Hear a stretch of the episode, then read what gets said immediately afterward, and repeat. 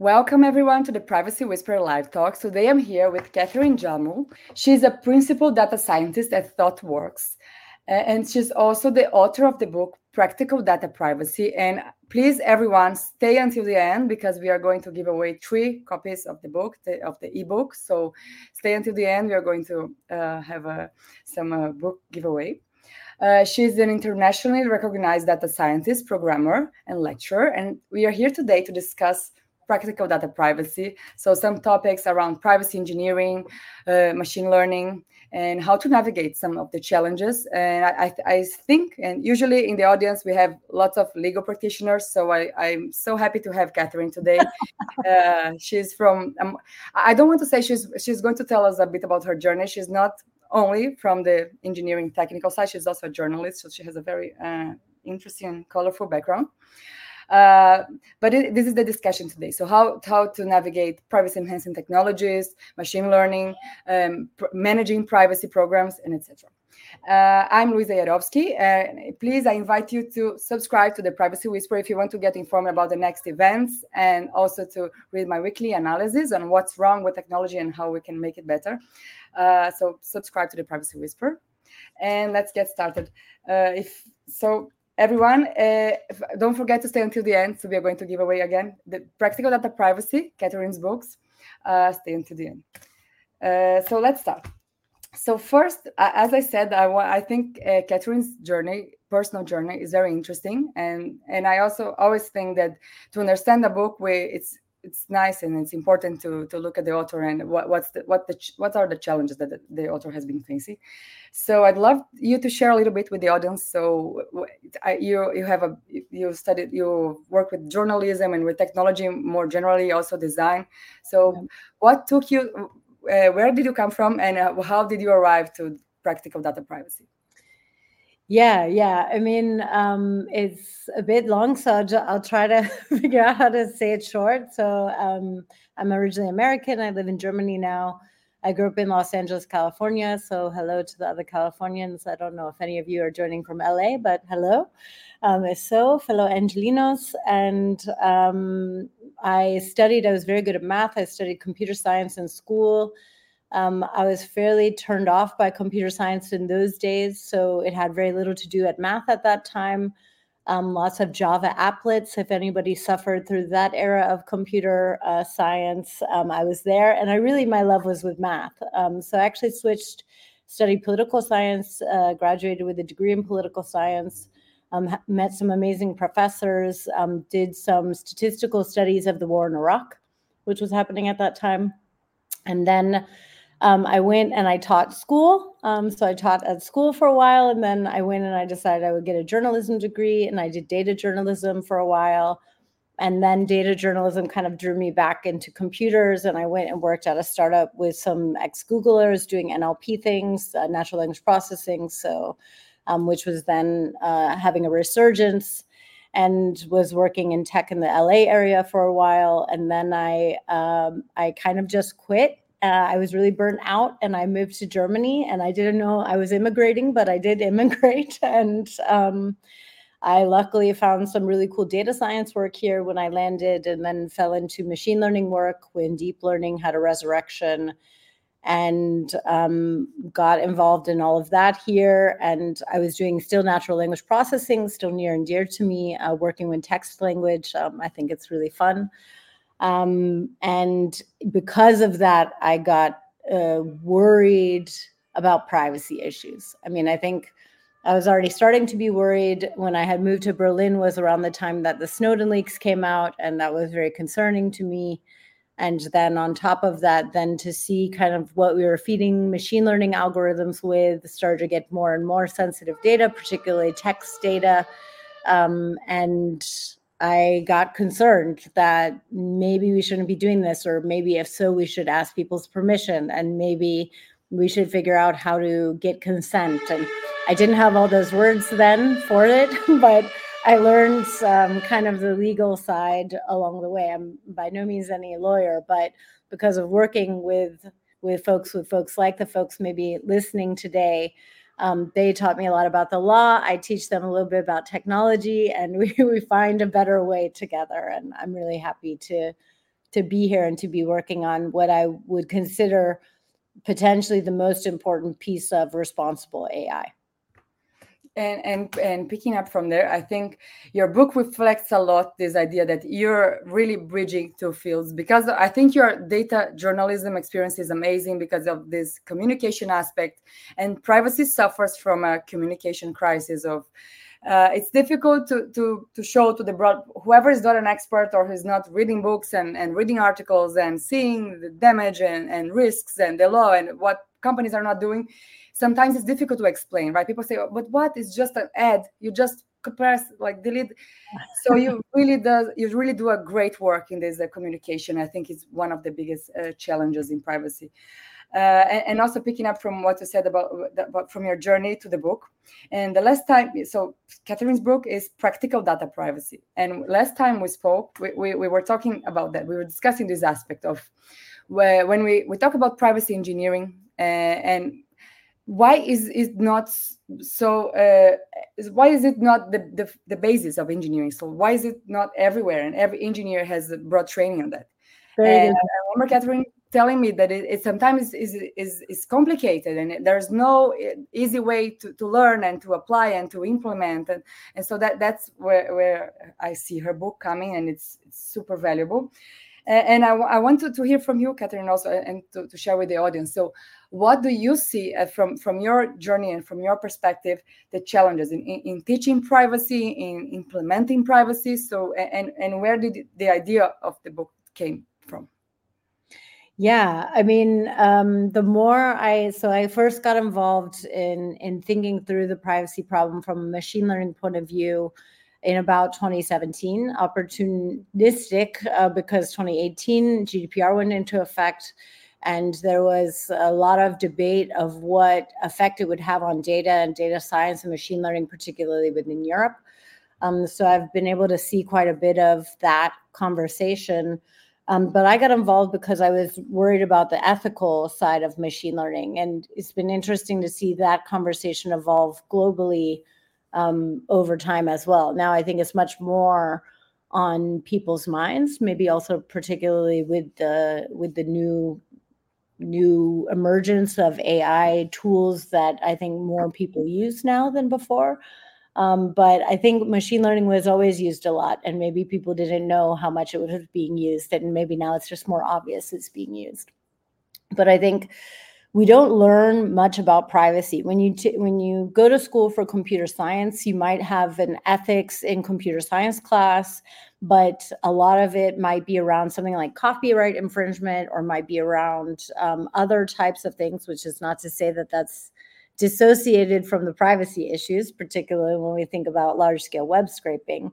But it might be like very theoretical questions, and very little is taught on privacy engineering, at least up until recently. Now, recently that has started to shift. I've actually talked with some colleagues who now have people that come out of school, and they might have heard about things like homomorphic encryption. They might have heard about differential privacy. They might have heard about different other methods, maybe even federated learning. And this is really exciting because it's starting to show that those technologies have now been around long enough. They're starting to be taught in schools. But for many people, and also many people who are already in the field, who are not going back to school, the question is, how do you actually learn these technologies? And how do you stay up to date on these technologies so that you can also be up to date with your data engineering or your data science or your machine learning skills?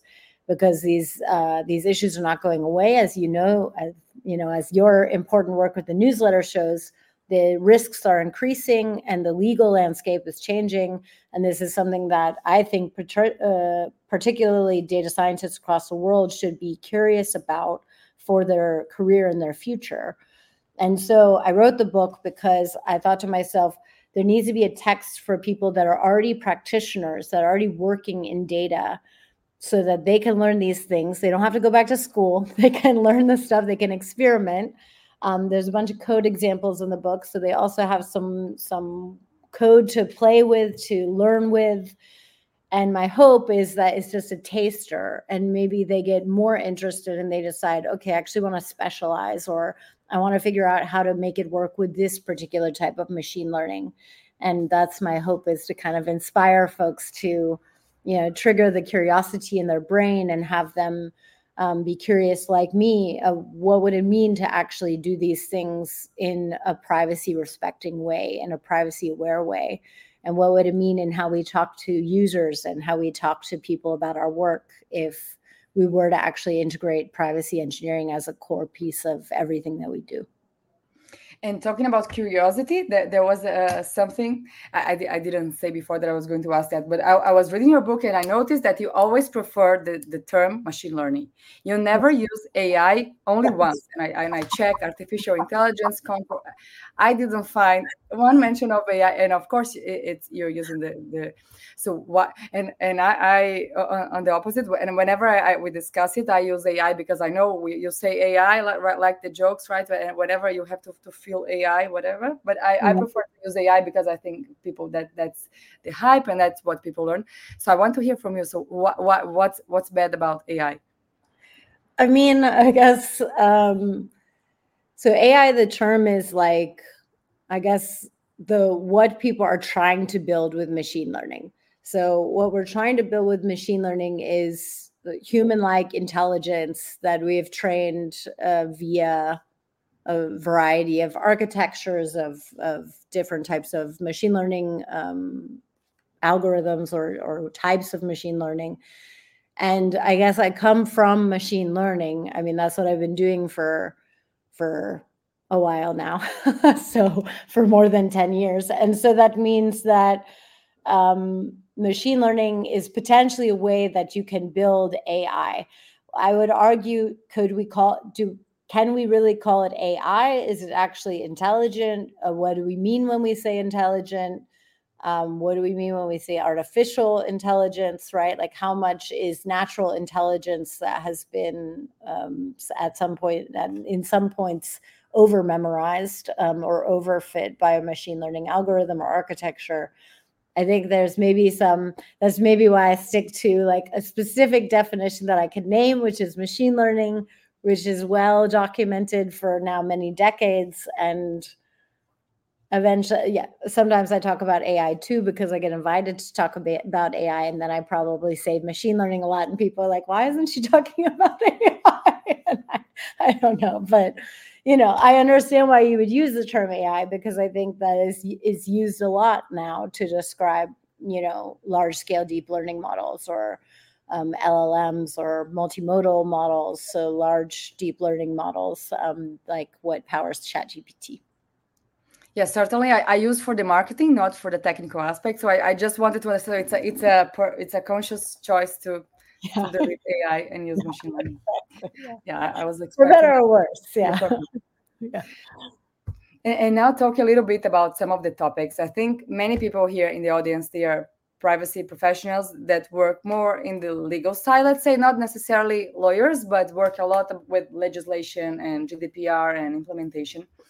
And one of the topics from your book is this the idea of PII, so personally identifiable information, and pseudonymization. I always say it wrong. Can you help me? Pseudonymization, right? Yeah. Pseudonymization. Well, I'm horrible with this word. And anonymization. So, and there is always, at least while writing my PhD, I remember a paper by Paul Ohm, and he said that basically anonymization doesn't exist, right? So with the existing techniques, anything can be de-anonymized. So I remember having, as a lawyer, never put so much weight on anonymization because it will not sustain. It's somehow some hacker, or it will be possible to de-anonymize, so it will not be a guarantee that something will be. And I want to hear from you. It also has changed. So since I started writing, maybe something has changed, and you talk a lot about different techniques. So how would you, what are those definitions today? So how can, and the GDPR has some mentions pseudonymization as a recommended practice, not an anonymization, but pseudonymization. GDPR will still be applicable, but it's a recommended practice. And also for everyone in the audience here that is mostly focused on the legal aspect. So you, from your side as a privacy engineer, how can someone be comfortable to say this is pseudonymized, or Is anonymization possible? So how do we navigate those terminologies? And today, with the existing technology and what's possible and how, and when someone comes to you and say, hey, this is all anonymized, should you be skeptical and say, he doesn't understand what he's talking about? Very much so, the last one. So like, I think a way to reason about this is like to think about information. So when we have information and we write something down on a computer, it is stored in some sort of form. So like at the end of the day, it's stored in ones and zeros most of the time. And that's encoded in something that we can then read, right? And this means that this information exists. And if information exists, that means that it's not anonymous, right? And so there's this tension. Pure anonymization would be never to store anything. So like if we really wanted anonymous, or if we really wanted data not to exist, we wouldn't collect any data, we wouldn't store it, or if so, we would keep it very ephemerally. So data minimization, classic data minimization, and then we would get rid of it as soon as we could. That would be the closest to anything resembling anonymization. And this is basically the ground principle of what Cynthia Dwork and numerous other researchers who formed the idea of differential privacy, what they were working with. Because they said to themselves, like, if we release any information, like any information whatsoever, there's a chance somebody could connect it. Like you said, there's a chance that somebody says, like, okay, all of the people in Sao Paulo right now, which of course many millions, the average height is this. And then somebody knows, oh, Luiza is 2 centimeters taller than the average height of Sao Paulo right now. And so then they can immediately reverse engineer your height, right? And so there's no safe way to release information, even in bulk, because we don't know what other information somebody might have. And they might connect it. And we don't know if somebody's been following you or figuring out something. And then they might be able to connect it and learn something new about you. And so the principle of differential privacy, which is now seen by many also legal experts as kind of maybe the gold standard of anonymization, is can we measure how much information we're letting through? And can we measure it down to a person by person level? And can we keep it very small so that there's always some uncertainty about how real the information is? That's maybe so. Maybe you're maybe when we release the average height, maybe it's not exactly the average height. So then you have plausible deniability, and you can say, well, that's not actually my height. Or you can say, I wasn't actually in Sao Paulo that day. Or you can say any number of things. I've shrunk, I've changed, or whatever, I grew. And so the idea of adding an element of uncertainty and an element of random chance to the way that we respond is how we now would recommend, from a technical point of view, how do we do anonymization? And the most stringent is differential privacy. And the old ways, like you might have heard of k-anonymity and so forth, they've been continuously proven to be quite broken. So most often they involve you adding way too much noise to get the results that you need, or they involve, they can be quite invasive and dangerous when used without some extra protections that need to be done. That said, there's now been new research. So a lot of people went and said, okay, differential privacy is the way we're going to do it. Okay, that's great. Differential privacy has mainly been tested in releasing figures. So it was used in the US Census. Differential privacy is used in the latest Wikipedia release. Differential privacy has been used in a bunch of different places to release numbers publicly in what we would say is as safe and responsible way with regard to privacy that we know right now from a data scientist perspective.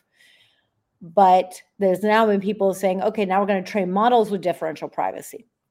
Okay, when the math works out, we can add some math to the ways that we train algorithms. Then the model, we can say, is differentially private, whatever that means. But in machine learning, it becomes quite difficult because let's say, for example, I want to build a large language model and I'm going to go scrape data from all over the internet. well, I have to know how much data you can contribute in order to figure out how to randomize enough so that I don't accidentally leak too much information about you. But when we scrape the entire internet, we often don't scrape information about authorship. And we definitely, when we're training, when we're doing the rounds of training, we're sometimes mixing up data from all different disparate parts as part of our training process in what we call batches or rounds. And so it becomes quite difficult to actually reverse engineer and figure out how much data do we scrape from the privacywhisperer.com versus how much data do we scrape from your LinkedIn posts versus how much data do we scrape from your other blog posts, from Reddit, from Twitter, from and. And so I think that it's quite dangerous when we think about how we do large-scale machine learning these days to say that we can use differential privacy to anonymize. I would argue that that would be very difficult technically to ensure and do. And from what I understand of others in my field who work in the space and are experts in differential privacy, it is often a very minimal amount of noise that is added versus when we release statistics, we can be much more meticulous about what data we've put in, how each person contributes end. And so I would say that's the best summary I can give you of differential privacy. And I think what I would consider whatever we want to call anonymization. But but you think so? Ines, let me understand if I understood correctly. So in a sense, you think that it's not wrong to say it's anonymized, but we should lower our expectation in about what that means in practice. Yeah. In this sense, also. Yeah, I mean, I'm very confident in the rigor and the science around differential privacy. It's well thought through. It's been around now for many decades. There's been some great advances. So in the book, I used the Tumult Analytics library, which is a library that's been used to help Wikipedia and the US Census and so on and so forth. And there's some really also just from a math nerd perspective, is very interesting math that we use to guarantee this level of plausible deniability or uncertainty in the exact answer. But despite all of those things and the fact that I'm a huge fan of it, we have to also know that it's not going to magically fix every single problem that we have in data. We can't just slather some differential privacy on it and then say, oh, there's no more privacy risk.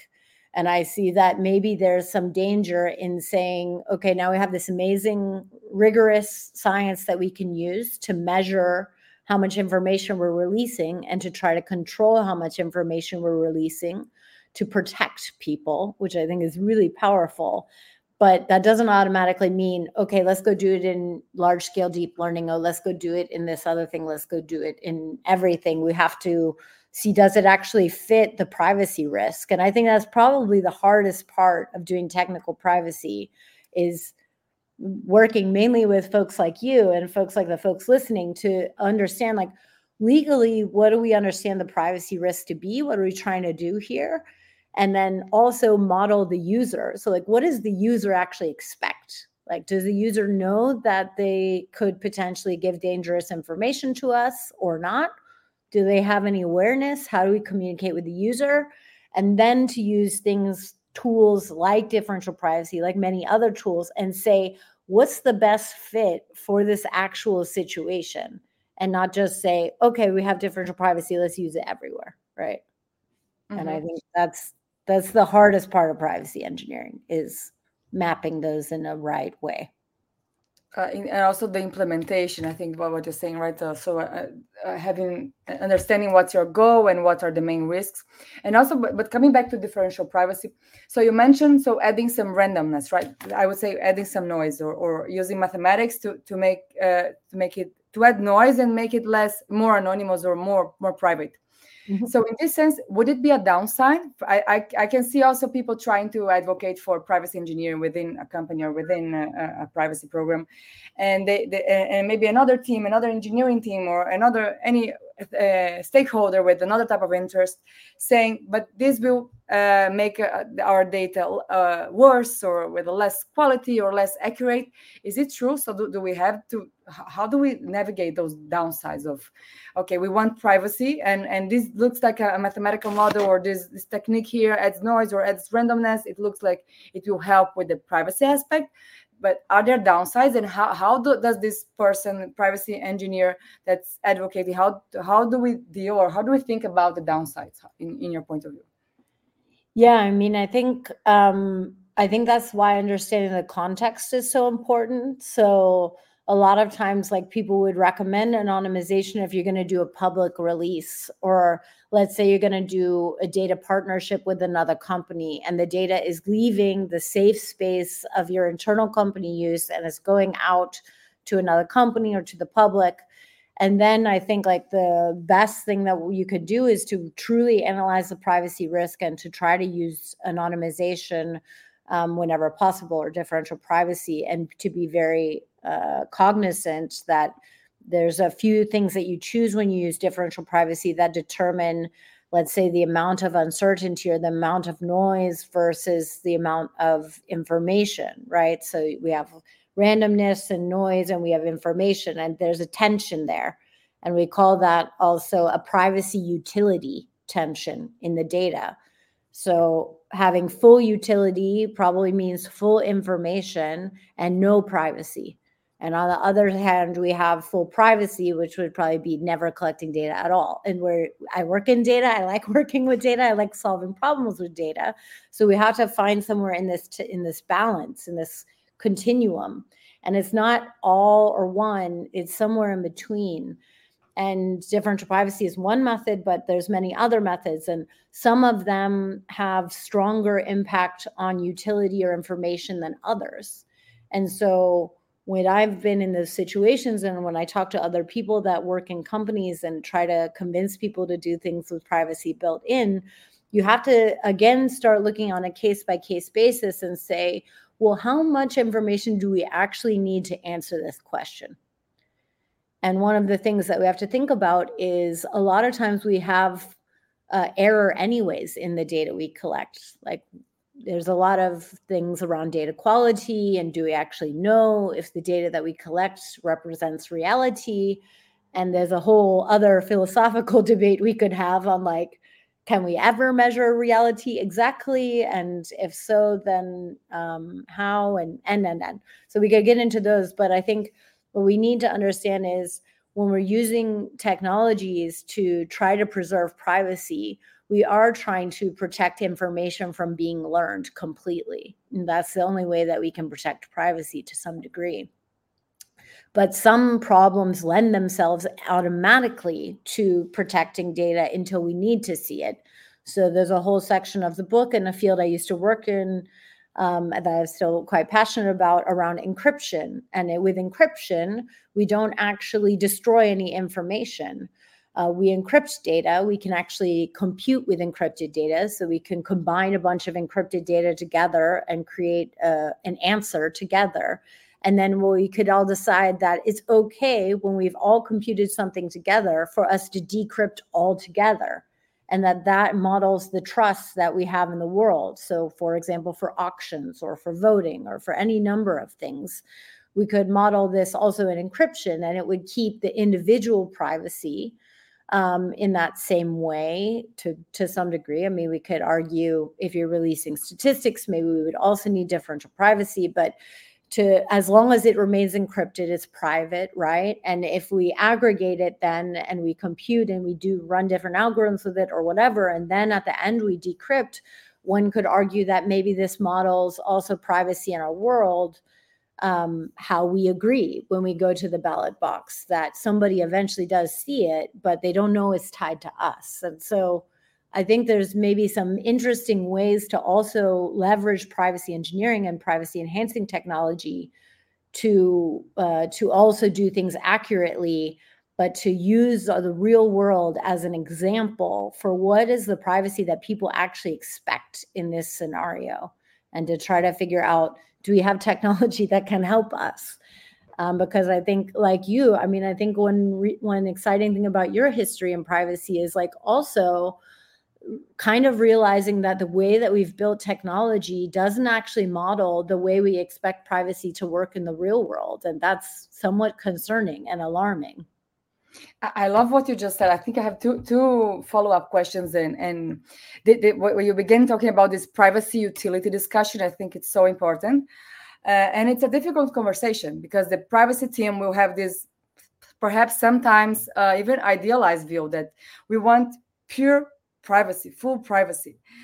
And I think it would be impossible for a company to work with full privacy. You would not have clients. You have nothing. You'd be just the founders in a room, like consenting. And there needs this discussion. And I like to be a realistic person. And it's a difficult discussion. The privacy team, we have the privacy as human dignity and GDPR and foundations and principles, etc. And those are high level and can be very broad. And privacy advocates are correctly tough and want to overcome challenges. And on the other side, there are sometimes, as you said, by this conversation, utility. So where do we set? Where's the correct synchronization? And I have another follow-up about this. So in your personal opinion, would you say that would there be any occasion where we would say, here in this situation, we should compromise privacy, or no, we can still achieve whatever the company wants to achieve in terms of results and analytics and success with privacy? Or you would say that we have to be frank, and in some cases we will have to decide if we want to have success in a certain data analytics measurement, we will have to downgrade privacy. What do you think? I think it's a question probably that can't be answered generally. Probably depends a lot on the company and the way they're operating. But let's take a concrete example. Like, let's look at what's happening with online advertising. So like, we can all complain about advertising, but there's a lot of people that work and live off of advertising. So if we're going to kill advertising as a business, we have to figure out like what's going to happen to all those people, right? So it's a human rights issue that people have jobs, and whether you like online ads or not, there's a lot of people who work in the online ads, and it's been an industry for a very long time. And there's some people, like, maybe what we want is ads that aren't creepy. Maybe what we want is ads that don't follow us around. Maybe what we want is an ad business that we can call privacy respecting, that maybe shows us interesting things, but that are not, too specific to us, right? And so we see now that with the removal of third-party cookies, that the entire ad industry is going to have to change. That if you don't work at Google or Apple or Meta or one of the places that already has their own platform to show ads, your entire world is shifting right now, or has already begun to shift. And so you've maybe worked in personalized ads your whole life. How are you going to build personalized ads without personal data, right? And I think this is a real problem that people are now looking at and saying, well, is there a better way for us to think through personalization of ads where we're not looking at any one individual? Because at the end of the day, we probably don't want to like stalk one person across the internet and just only advertise them. We want a business model that can target many, many users. And so I was recently at a really cool summit, I guess, in spring, put on by the e-commerce alliance, and talking through how do we do ethical advertising online?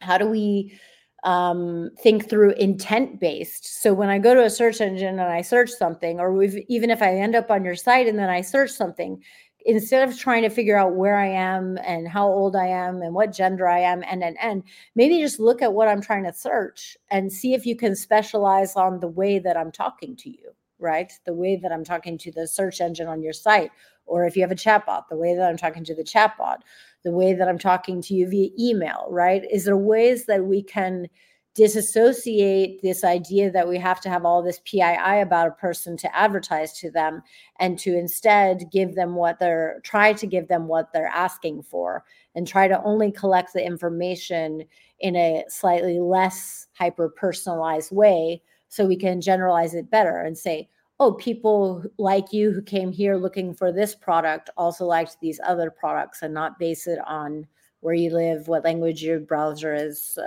et cetera, et cetera. And perhaps that will also be better advertising model in the long run, because it's less based off of a practice that to begin with was quite invasive. So I guess I use that as one example of thinking through when you're put in a situation and it's either the business or privacy, there might be a point in time to ask, is there any other way for us to do our business other than be creepy? Because nobody wants in the long run to be with it. Like, there's no personal bond that your consumer will have with your company if it's just based on invasion of their privacy. That's just not a long-term business model, I don't think.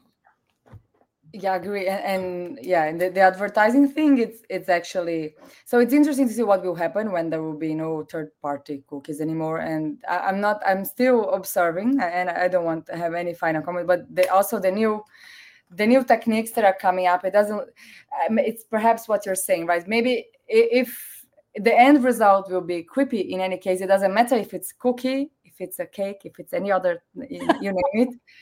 If the end result is invasive, right? We should not obsess by the technique, the engineering part, but the end result, right? How do we impact people? And I think also related to what you were talking about, this discussion of your privacy utility discussion of tension. In your view, so the GDPR is not so specific on how you should do privacy engineering, right? It says like the efforts that are compatible with the risks. So in your view, so it should be different. Should it regulate more in a more detailed or nuanced way? How do we do privacy engineering? Or you think it's good that it's broad and it leads to best practices and to the industry standards? What's your personal view on that? Yeah, I mean, I think like a lot of technologists like myself often want more guidance. I think what I recommended in the book, so there's actually a whole chapter on working with regulation and working with lawyers in your company and internal policy and so forth. And I think if you're working at a company and you can write up some policy and guidelines that start to guide people, at least to the questions, maybe even a way of thinking through the problem, do I need to go to the privacy team or not? I think these can end up, technologists sometimes are very literal people. And so lawyers can be too, right? And so like maybe that's one way where we overlap and you're like, want clear guidance. And I think what I said in the book is that if reading regulation doesn't give you clear guidance, which never will, and nor do I think maybe it's the place of the government to say exactly what technology companies should use or not is probably a bad idea.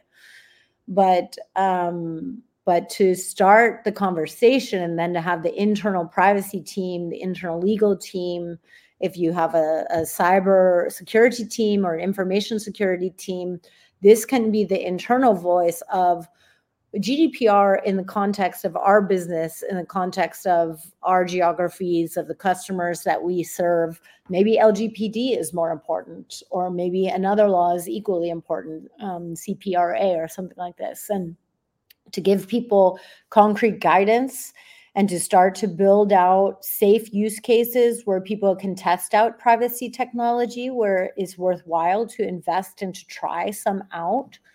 I think this is potentially the biggest message of the second half of the book is you have to figure out ways to practice this in your work environment. And I think it's fantastic to watch what's happening with the European courts.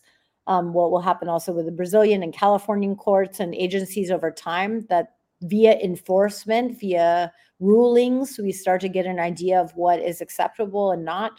But the most important voice is the voice of the Privacy Council internally, I think. And I hope that maybe some people feel inspired to try some things out after this this podcast. And so one chapter of your book, I think it's very interesting. My guess is that most people are not familiar with it. So you discuss privacy attacks. And I love the topic, and because there's this whole, also even memes around that, of the dilemmas of privacy and security. Right? Privacy has a certain set of principles and worldview, and security has another one. And then when we talk about privacy attack, it looks, we are really entering, right, the security realm of there is an attacker, and I need to prevent it, or to make my system strong. And you discuss privacy attacks. And I want to understand first, I think I would like you to tell a story, or present, briefly tell the audience what's it about, and who are the malicious parties. So when we, and also I like the idea of privacy attacks, because privacy, as we said in the beginning, has a communication, a branding problem. So when we talk about attack, maybe it's a good way to show that we need to be privacy team, and not because we need to have protection against this attack. So I think the audience would love to hear from you a little bit about what are those privacy attacks, who are the malicious parties, and how can we prevent those attacks from happening. Like really general, of course, people. Sorry, someone was asking for the link. Can someone please? I cannot. We cannot comment on the chat from the studio. Please, can someone post Katharine's book, Practical Data Privacy, and the link to the ebook, so that everyone who can now, she has it in her hand. Please, can someone post it on the chat? So about privacy attacks, I think it's it was new for me when I was reading. I think people would love to hear about it. Yeah, so I mean, privacy attacks, we can do kind of like what we were talking about. When we want to protect information that we release, we have to do particular mechanisms. So anytime we open information to the public, and that information is person related, it doesn't even have to be PII, it can just be person related information, we open up a potential window for a privacy attack. So one of the classic examples that maybe some of you are familiar with is the Netflix prize. So Netflix released data. They said it was anonymized. I have a little tip in the book. If you ever release data, please don't say ever that it's anonymized, because it will immediately trigger researchers who want to prove you wrong. Just say what you did to prepare it, but don't claim it's anonymized, as automatically every researcher will want to dive in. And they took this Netflix data, and it was a subset of all Netflix data. This was now more than 10 years ago. I believe the attack happened. And they were actually able to link it to IMDb profiles. So they used a mechanism to try to find the reviews, to triangulate the reviews on one single reviewer and then one pseudonym in the data set. And then they did around the same ratings and around the same date. So not even exact rating, exact date. And they were able to match, 40% of the released data were also in IMDb. And so with plus or minus a few days on the accuracy. And you might think they posted it on IMDb. Well, maybe this group will think differently, but a lot of people think they posted on IMDb. It's public anyway. It's they don't have anything to hide. Why should we protect them? But I think lawyers would reason about what is the risk that somebody thinks that their full viewing history on Netflix, right, which was released, and the ones they choose to put on IMDb, maybe under a pseudonym, that those could be linked, and then that those could be made public, and those could potentially be identified as a real person, right? So I think the privacy risk grows every time we can perform a privacy attack. And I think telling people you're not allowed to use the internet, you're not allowed to go on Facebook, you're not allowed to go on LinkedIn, you're not allowed to go and do these things in order to remain safe is also not a real choice that we're giving people. And so other privacy attacks, you can extract information from machine learning models. You can extract information from machine learning API endpoints. There's lots of cool, interesting attacks to extract information on even what types of population was the machine learning model trained on. And one of the cool things when you think about generative AI, which is now kind of the AI that a lot of us are using, is we can also try to extract information from generative AI models. And we can successfully extract also personal information from some types of Gen AI models. And one of the things that I recommend that you do is to ask ChatGPT who you are, pieces of work. Sometimes it hallucinates, sometimes it can actually regurgitate things. And I think when people work in very niche areas or niche areas of art, so when we use like Dali or other forms to create art in the style of A, and you can try some of your favorite artists, maybe some contemporary artists, or maybe some artists that just have a very smaller following than the most famous, than Picasso or something like this. And we can start to ask ourselves, is this the expected use in the eyes of that person? Like, at what point in time does it become a privacy issue?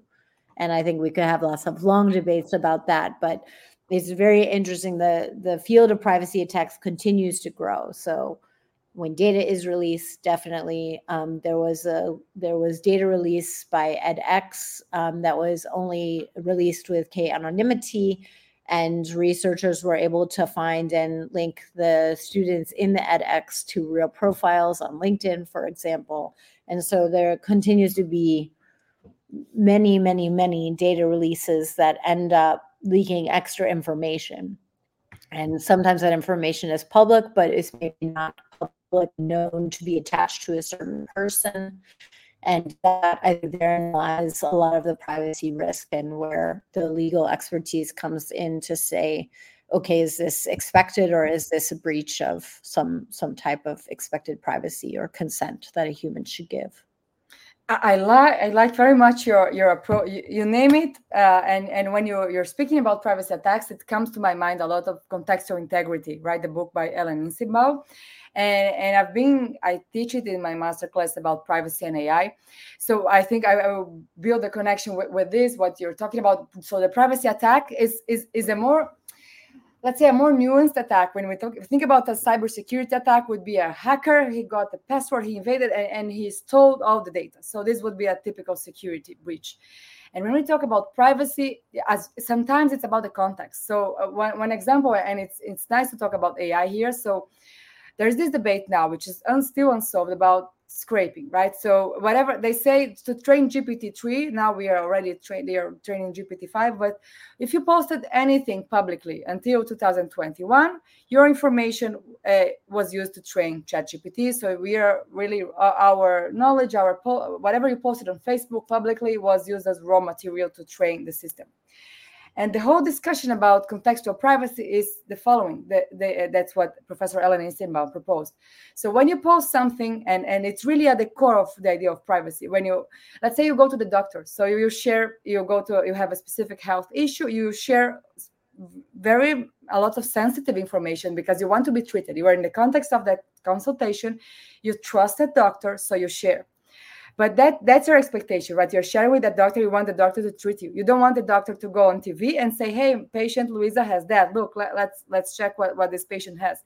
You also don't want your doctor to use your pictures in a medical journal. You want that sensitive information has a specific place and time to be in. So when we think about also training those models, and it's fascinating, it's not decided yet in. So our public information, so some people, mainly from the US literature and profession, will say it's public, right? So you just post it there now, anyone can go there, grab it, and use it for the good of humanity. They are saving humanity with that system. But tell me, when you let's say you posted a picture in a bikini, or you were insatisfied with your job, so you were ranting on Facebook, and you said personal information, and you were in a different specific emotional state. Would you do the same if you knew it was being scraped to train an AI model? Would you behave the same? So if you knew it's not only for that context, that social network with maybe not even a low number, no followers, or very low number of followers, if you knew it was going to train an AI model and be potentially output by the model for someone in the other side of the world, would you have posted that? I think that's one of the challenges of privacy, that nuance, that it's about time. So sometimes the time frame is long, so what you're doing here, the harm will be later. Or context, and context matters. And I think when you talk about those attacks, right, it's about linking. So one context here, another context, separated. They don't look very dangerous. They don't look harmful. They don't look invasive. But when put everything together, so I like to discuss. I think the idea of AI and the whole, at least the large language models, how they are trained with the whole scrape anything you find, and it will be fine. And it looks like it will not be like that for long. But at least taking a look at the lawsuits and current discussions, it looks like the rules are going to change. But I love that, and the terminology from your perspective, from an engineering perspective, is the privacy attack, and from a more, I would say, legal/theoretical approach would be the privacy as contextual integrity, the idea that privacy is always attached to a certain person in a certain time, in a certain context, in a certain place. And when you move that, and sometimes delicate, right? It's a balance. And I love your gesture. That's the I know you can know that Katharine is a journalist because she's so communicative. So I love the bridge with the attacks and the contextual integrity, and I think it's interesting to think about AI too. Yeah. I mean, I think Nissenbaum's work is so. I think reading it as a technologist, you're just blown away because we don't often think about how. I think this really impacted my thinking of what's the privacy that we expect in the real world when we interact, and is that what we're actually modeling when we start programming things? And most often we're not. And sometimes there's not even a way. I've been thinking a lot about even how we build the internet, and there's not even a good way for us to, like, if I mail you a postcard or a letter, it's more private than any way I can figure out how to message you via the internet. And I've been thinking a lot about this, of like that we didn't really design things with a lot of this built in. And it's a hard problem. It's a hard problem, and it's an exciting problem. I think it's human first design is a lot harder than it looks, and maybe as a feature that we can push via privacy. And we're the time is almost finishing for our talk, and I want to open for questions. So please, so now write your questions in the chat. If you have specific questions, we'll take 1, 2, let's see how much time we have. And also, if you're interested in reading Practical Data Privacy, please, after this session finishes, comment here on this session. You can still comment, so let us know. We have 3, right, Katharine? You have 3 ebooks to the editors separated for this session. So if you're interested in getting a free ebook, Practical Data Privacy, please, after we finish the session, comment and let me know that you're interested, and we are going to select the 3, let's say the 3 first people that tell they are interested. Let's see, I want to be fair, and I'm obsessed with fairness. I don't want to say that we are going to select. So the 3 first people that say after this session finishes, the 3 first people that comment that they're interested, they will get the free copies. So let's see some of the questions. So Denise asked, Katharine, how do you reconcile the right to be forgotten, or the California Delete Act, with AI's ability to learn data that is trained on? Yeah. From an engineering perspective, can the data truly be deleted? Very interesting question. Yeah, I don't think that it can. So there's been some interesting researchers that have been working on thinking through this problem, is there a way for us to, during the learning process, to attribute particular, let's say, changes in the weights or something like this to particular learning? And can we therefore then essentially cancel it out in any which way? I haven't yet seen like a compelling large scale use of it. A lot of people are saying like, okay, well, let's train with differential privacy. But as I mentioned earlier, I think that's kind of a maybe situation. One thing that maybe would change it is to be training more often and more actively, and to maybe also have smaller models. But we haven't yet figured out how to distill the knowledge learned in, let's say, a massive many billion parameter model into a smaller model. But I do have faith that that will start to happen, and that we'll be able to maybe not distill all the information, because that's maybe also part of the problem, is overfitting and over memorization. And that maybe as we trim these models down, then we're also able to add better protections for individuals. But it's at this point in time an extremely active area of research that we're, I would argue, you would have to delete the machine learning artifact, particularly if a person has been overexposed. So let's say that the person is a super user or something like this. The impact, or an outlier in any way, the impact that they would have had on the training would have been significant. And there's no real way yet for us to accurately remove that information from the model. And one more question by Andrew. Andrew is asking, does Katharine have a view on the usage of AI and facial recognition in retail? Yeah, that's terrifying. I do think, like, too, that there's other ways that retail also uses, like your mobile phone, different types of signals of mobile phones to do tracking over time. That's why I have a very particular type of mobile phone. Anyways, but the point is that what I wonder is, like, is this actually what we're, like, what are we trying to do here? Like, are we achieving, I think there's a lot of sales marketing in selling computer vision or facial recognition as a way to solve a problem where there is not a problem. And so I, again, ask ourselves, it's like, what are we actually trying to guess the age, race, gender, so that we can show them different clothes? And if so, is that actually what they want to be shown? And back to context. If they knew that we were trying to guess those things and show them different clothes, would they ever come back? I don't know.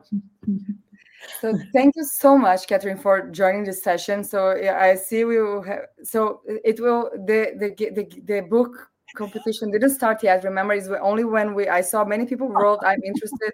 So it's only when it finishes. So I want to be, that's the rule. So when I press end, you can write, I'm interested.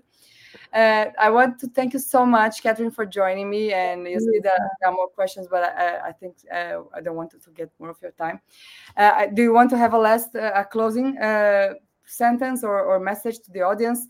Of course, everybody, please check out Katharine's book, Practical Data Privacy, here in her hand. It's not too big. It's definitely very easy to read. You see how she communicates, and she's. You can read the books thinking about her laugh and her gestures. She's really straightforward. Really, I told you since the first time we met, I told you that you're a great communicator, and the book shows that. It's really easy and digestible and nice, and you'll have. It will be a great time reading. Okay. So, do you want to close with some final message to the audience?